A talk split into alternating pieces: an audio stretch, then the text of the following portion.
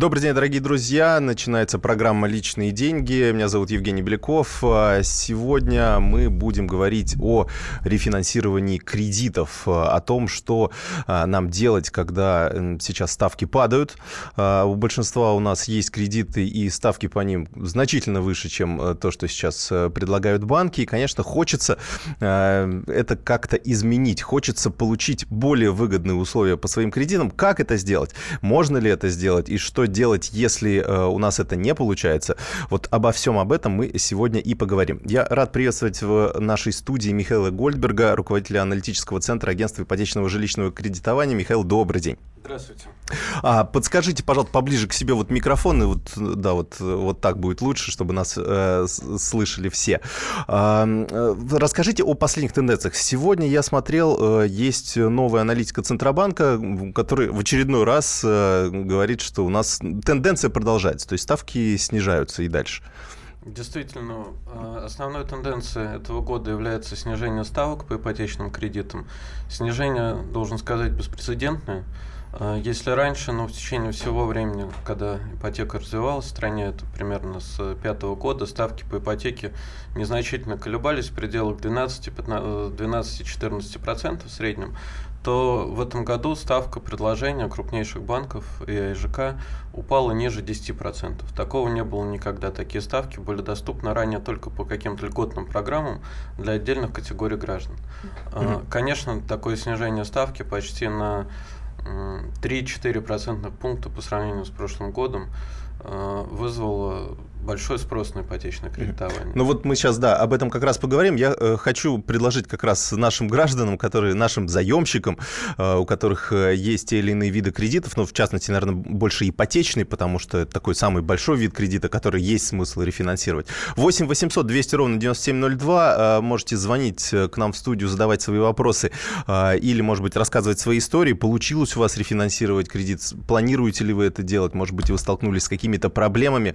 Э, и э, сейчас есть возможность э, как раз услышать, э, возможно, их решение. Да? 8 9 6 7 200 ровно 9702 это телефон нашего Вайбера и WhatsApp, куда вы можете писать а, свои сообщения.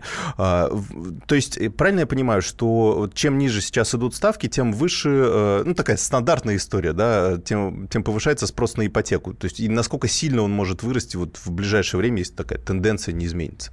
Вы знаете, в августе 2017 года выдано порядка 180 миллиардов рублей ипотечных кредитов. В сентябре, по оценкам ИЖК, будет еще больше. 190, э, может, чуть больше. И наш анализ показывает, что этот август он стал рекордным. То есть ни в одном августе предыдущих лет не было выдано больше. Предыдущий рекордный год был 2014, и в том августе было выдано порядка 145 миллиардов рублей ипотеки, то есть сейчас на 20% больше, это абсолютный рекорд. Мы ожидаем, что и по итогам года более миллиона ипотечных кредитов будет выдано на сумму не менее 1,8 триллионов рублей, по моим оценкам чуть больше.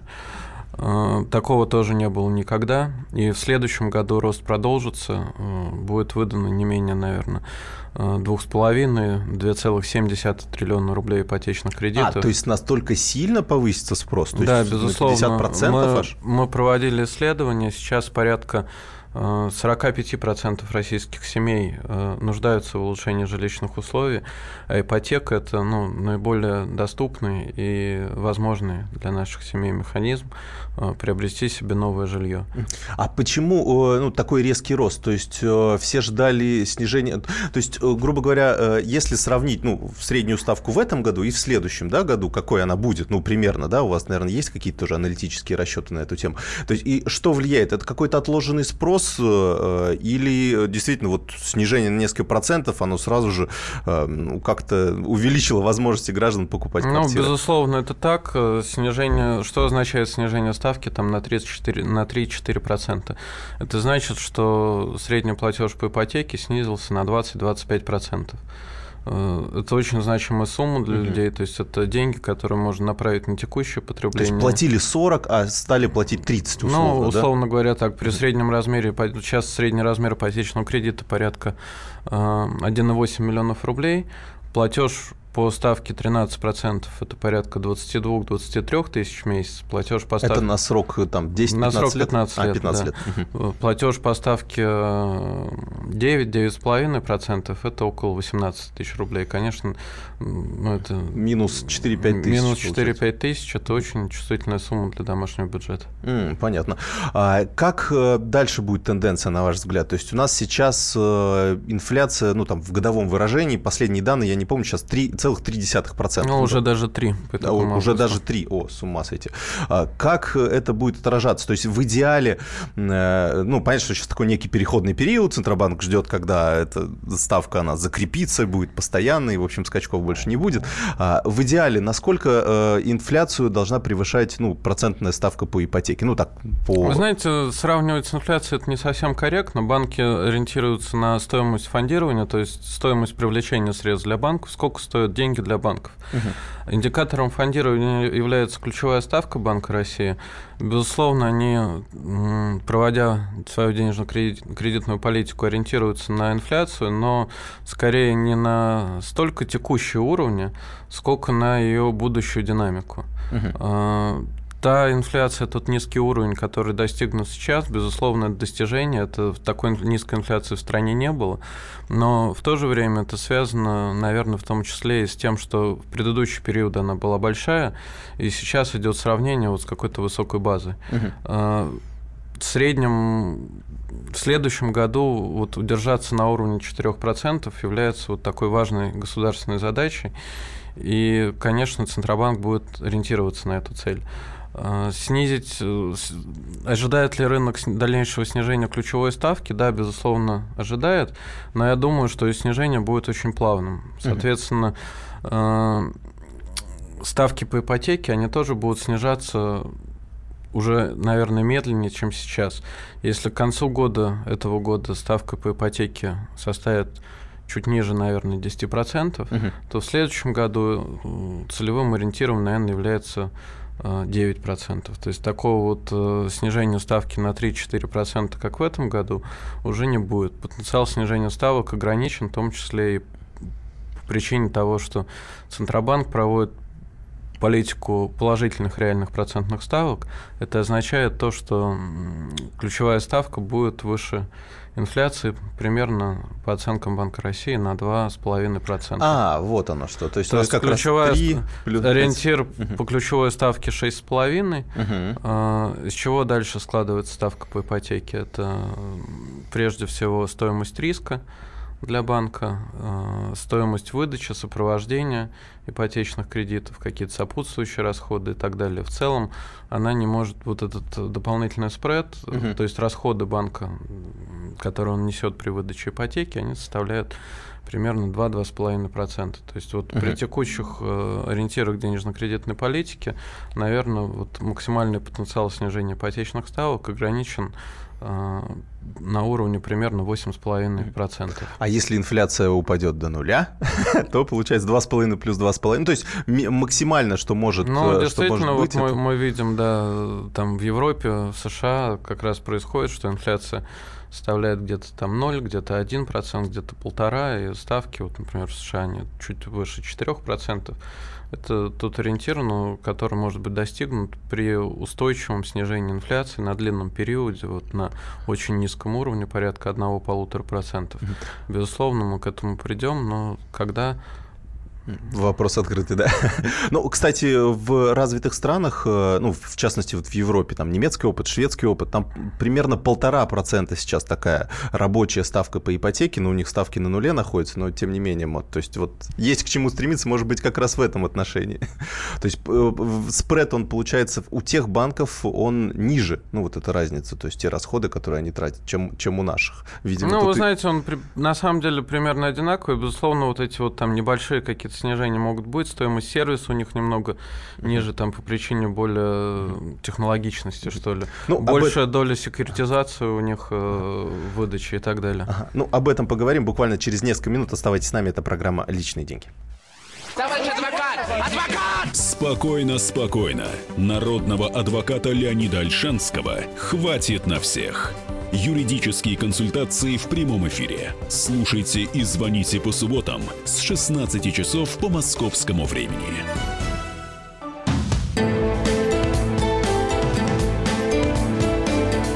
Личные деньги. Возвращаемся в нашу студию, дорогие друзья. Продолжаем разговор о рефинансировании ипотеки. У нас в гостях Михаил Гольдберг, руководитель аналитического центра агентства ипотечного жилищного кредитования. А, ну вот как раз поговорили о тенденциях, а, что у нас сейчас на рынке ипотеки. И в принципе, я думаю, что это такая достаточно полезная информация для тех, кто а, ну, так или иначе думает сейчас, брать ипотеку или не брать. Вот э, отвечая на этот вопрос, например, есть, ну, допустим, да, какой-то квартирный вопрос. Ну, вот как сказать, 45% россиян нуждаются в улучшении жилищных условий. А им когда это лучше делать? Ну, большинство будет пользоваться ипотекой. Им сейчас этим заняться лучше или, ну, там, через какое-то время, ну, знаете, когда ставки да, еще сейчас, ниже пойдут? Сейчас очень удачный момент для покупки жилья, в том числе и с использованием ипотеки. Ставки снизились, как я сказал, уже очень значительно. И брать ипотеку, безусловно, необходимо, особенно если квартира нужна для себя, для своего проживания. Выбран удачный вариант, да, рынок недвижимости, он разный, удачных объектов, которые подходят там той или иной семье в определенной локации может не быть. Э, что касается новостроек, то э, цена объекта по мере готовности строительной обычно возрастает на 15, 20, 25 процентов. Поэтому вот та выгода по цене, которую э, можно получить, если квартира нужна, и покупать ее сейчас, она будет э, больше, чем от, от потенциала снижения ставок, которые, я сказал, уже ставки снижаться будут, но не так быстро, как сейчас. К тому же, возвращаясь к теме программы, кредит всегда можно рефинансировать. Кстати, вот э, по поводу рефинансирования, при какой разнице между нынешним кредитом и тот, который предлагают банки, стоит начинать об этом задумываться. Ну, я думаю, сейчас многие хотят подешевле взять кредит, но... Ну, вы знаете, рефинансирование сейчас выгодно, там при разнице уже там, один процентный пункт, уже можно mm-hmm. идти рефинансироваться. Затраты на процедуру рефинансирования, они там не очень велики по сравнению с э, ипотечным платежом. И вот при снижении ставки затраты на рефинансирование, это по нашей оценке в среднем не больше 15 тысяч рублей, они окупаются вот за 2-3 месяца.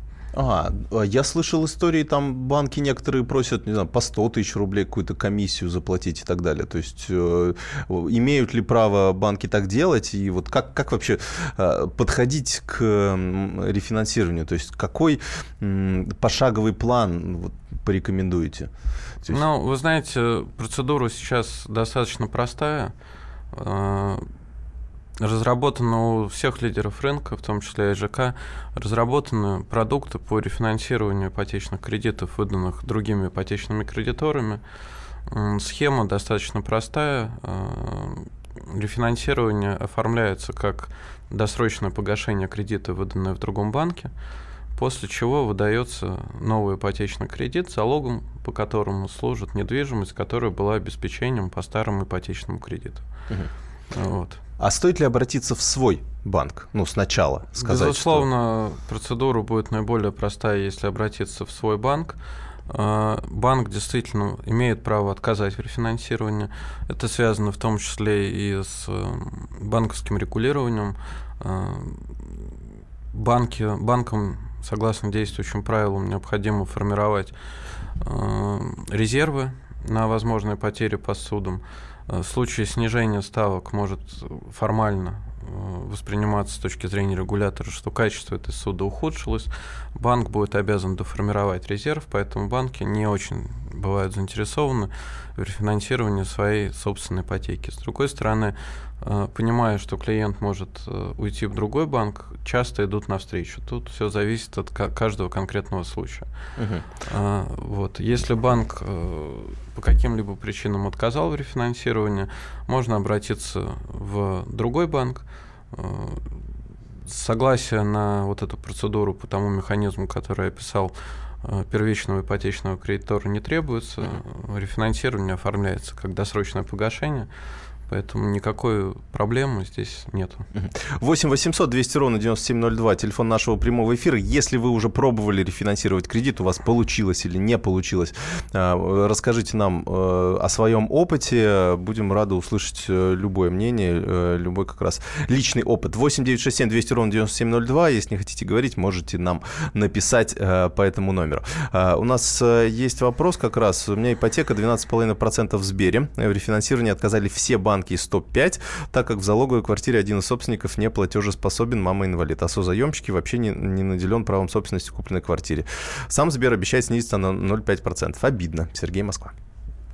Ну, вы знаете, действительно, если там существуют какие-то дополнительные обременения на залог, в том числе вот как в этом случае, э, рефинансирование может вызвать затруднения, поэтому нужно, наверное, немного подождать. Наверняка программу рефинансирования самого Сбербанка в ближайшее время могут предложить более выгодные условия, наверное.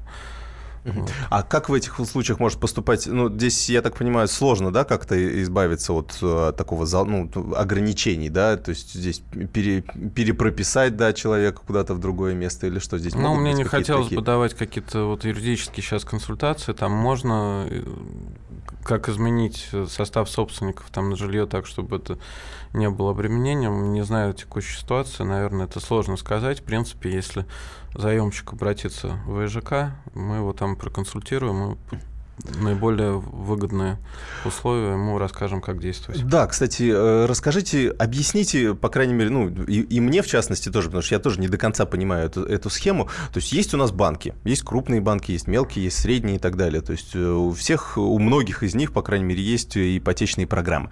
А что делает АИЖК? То есть, э, в общем понимании, это некое такое агентство, да, государственное, которое занимается, ну, вот, регулированием рынка или там что, что-то такое делает.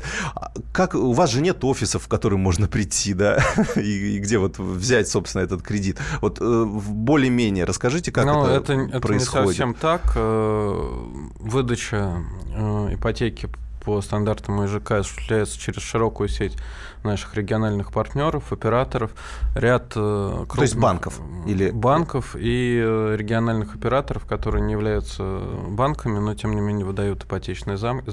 Mm-hmm. Список их есть у нас на сайте, можно посмотреть, все в открытом доступе. Много сейчас тенденция последнего года стала увеличение выдачи ипотеки напрямую в офисах застройщиков по прямым каналам. То есть вот если человек э, хочет купить жилье в определенном объекте, прямо в офисе застройщика, uh-huh. можно оформить ипотечный кредит от ИЖК. Uh-huh. И ряд крупных банков по нашим стандартам тоже выдают ипотеку. В этом совершенно нет никаких проблем. Э, вся информация у нас на сайте а приведена. Чем, чем вот, грубо говоря, кредит от вас отличается от кредита, ну, не, допустим, в Сбербанке, который упоминался сегодня уже? Ну, наверное, Ипотечный кредит, в принципе, от, от одного кредитора или от другого он остается ипотечным кредитом. Э, в зависимости от каждого конкретного случая надо смотреть э, на сумму кредита, его месторасположение квартиры, самого заемщика. Э, может, может быть выгодно взять ипотеку в одном банке или в другом.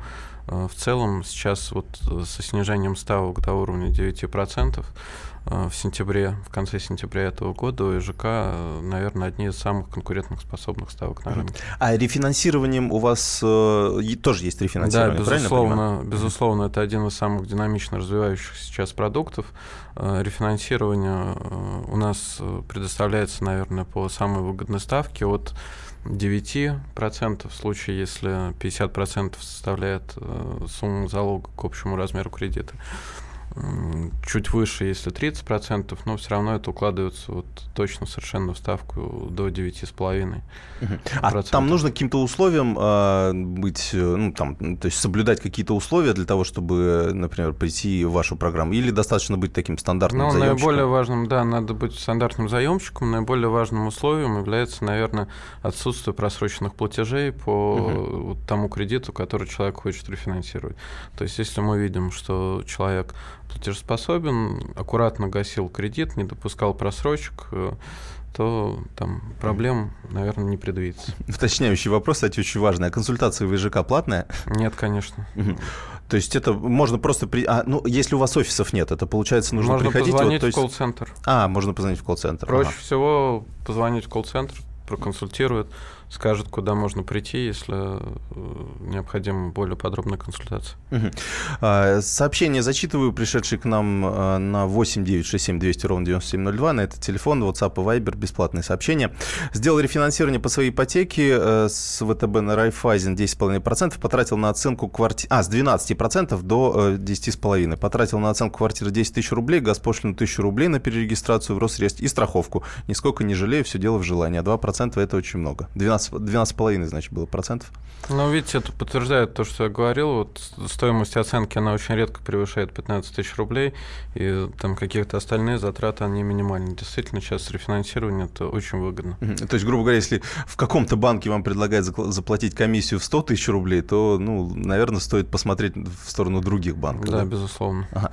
Ясно. Дорогие друзья, продолжаем наш эфир. У нас буквально одна э, часть осталась, так что у вас будет возможность задать э, свои вопросы либо по телефону прямого эфира, либо э, на WhatsApp и Viber. Я напомню, у нас в гостях Михаил Гольдберг, руководитель аналитического центра агентства, по, э, агентства ипотечного жилищного кредитования. Обсуждаем сегодня рефинансирование ипотеки. Как выгодно поменять один кредит на другой. Оставайтесь с нами. Мигранты и коренные жители. Исконно русская и пришлая. Культурные конфликты и столкновения менталитетов. Пресловутый НАЦ-вопрос встает между нами все чаще и острее. Ставим его ребром на радио «Комсомольская правда». Программу «Национальный вопрос» слушайте каждую пятницу после 7 вечера по московскому времени.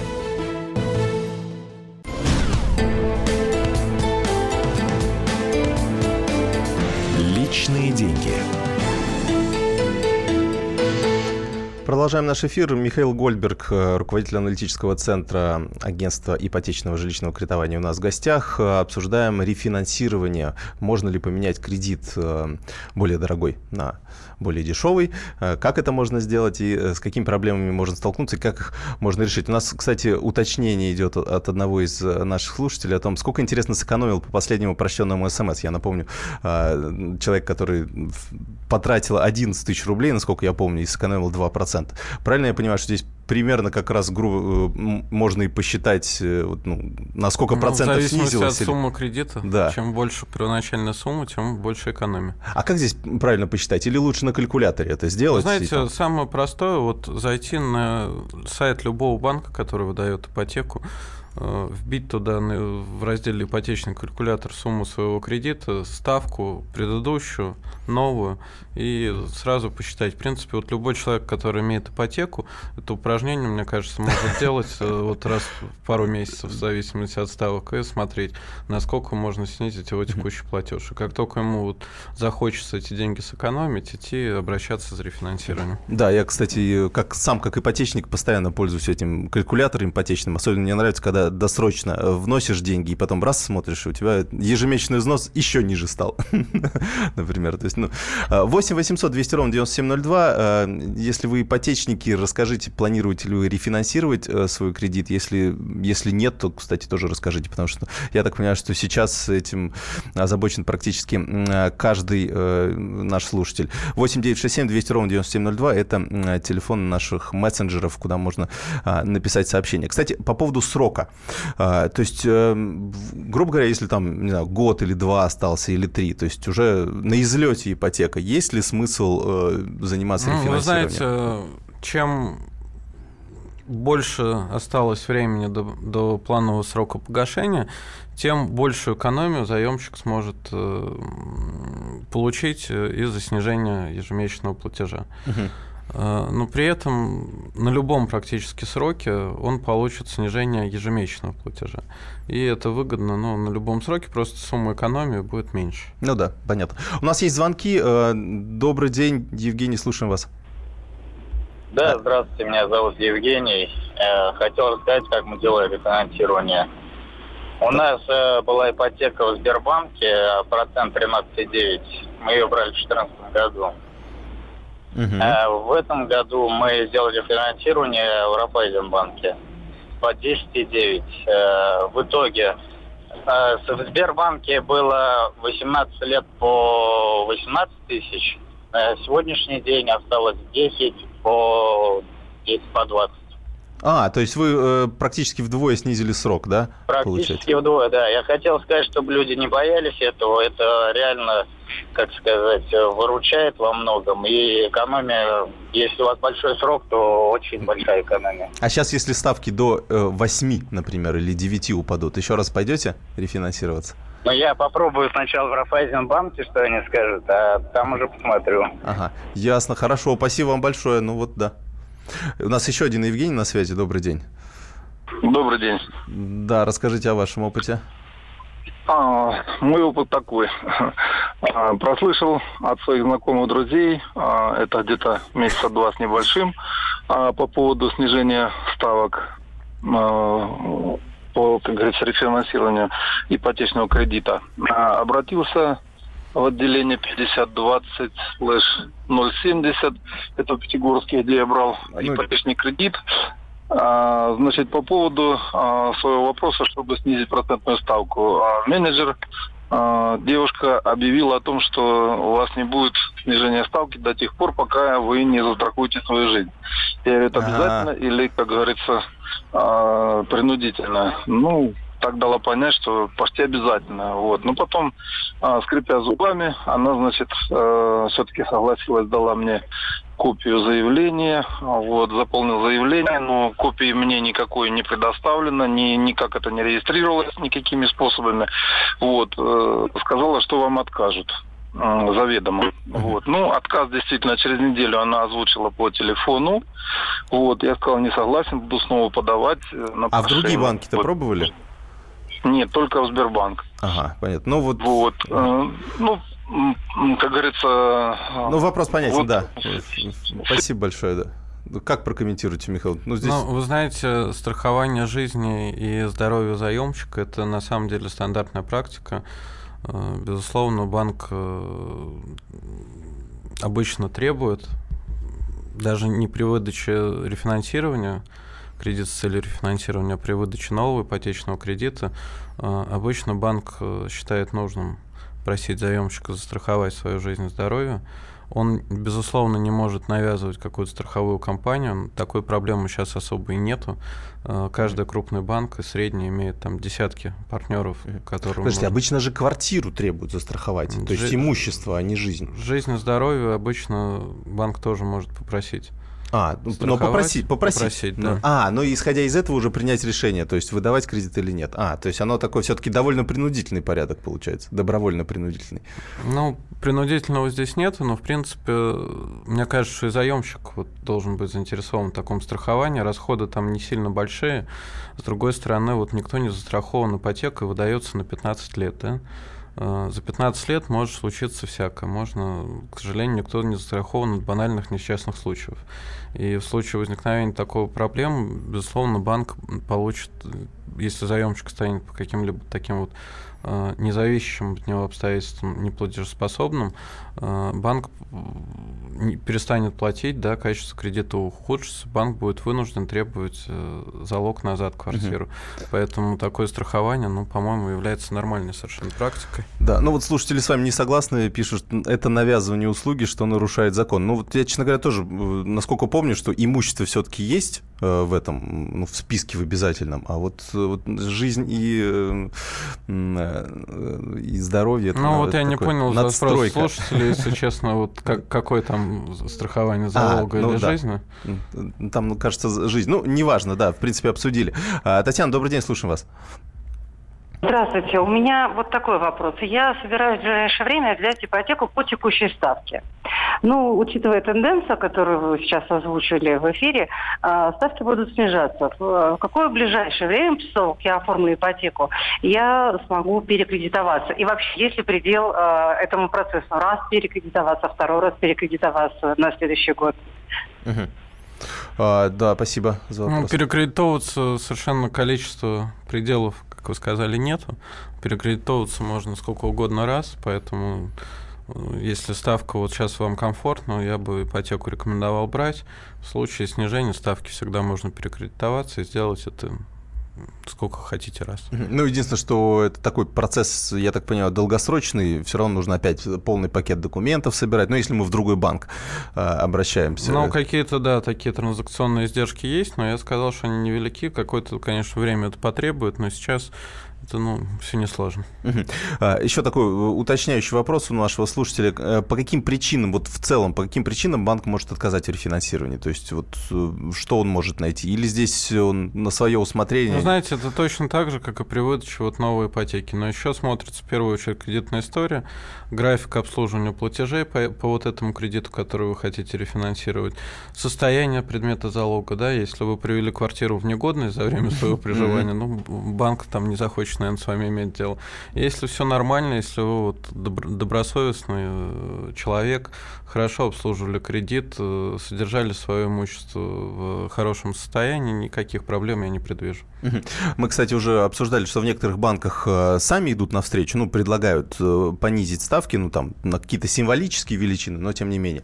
А, а ИЖК предлагает ли, ну, вот те партнеры, да, которые у вас в регионах, то есть можно ли, ну, грубо говоря, у вас взять кредит, а потом вот через год воспользоваться рефинансированием, и там уже будет такие... То есть вы сами идете навстречу э, заемщикам? Да, безусловно, мы навстречу заемщикам всегда идем, но более подробно вот нужно звонить, выяснять. Мы всегда открыты.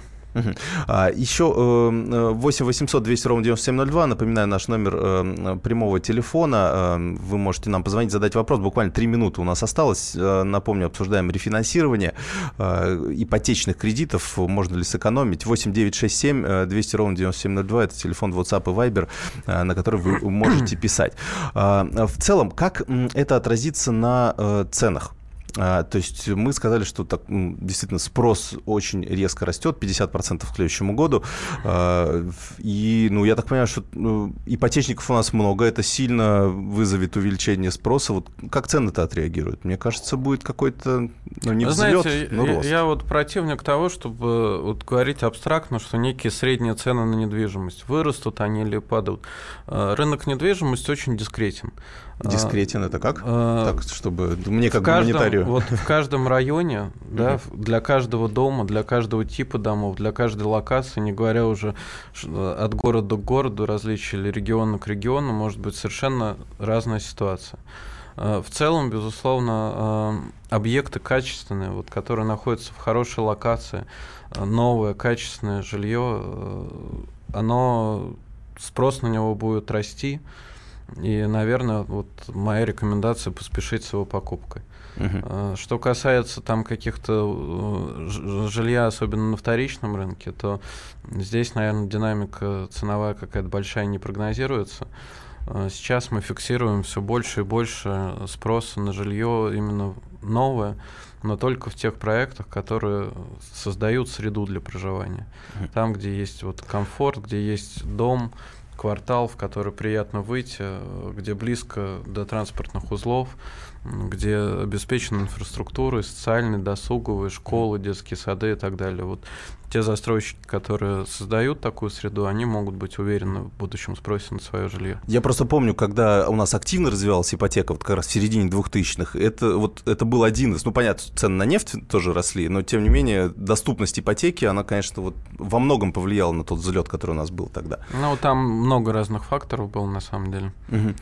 А, ну, будем надеяться, что этот прогноз сбудется, и у нас э, будет время, наверное, как-то спокойно подойти к покупке квартиры, потому что это такое ну, достаточно серьезное вложение для всех. Тут надо и, и ипотечную ставку хорошую иметь, и э, начальную стоимость недвижимости, потому что ну, такой сборище факторов можно взять, как в 2008 люди взяли году, и, в общем, так сильно попали.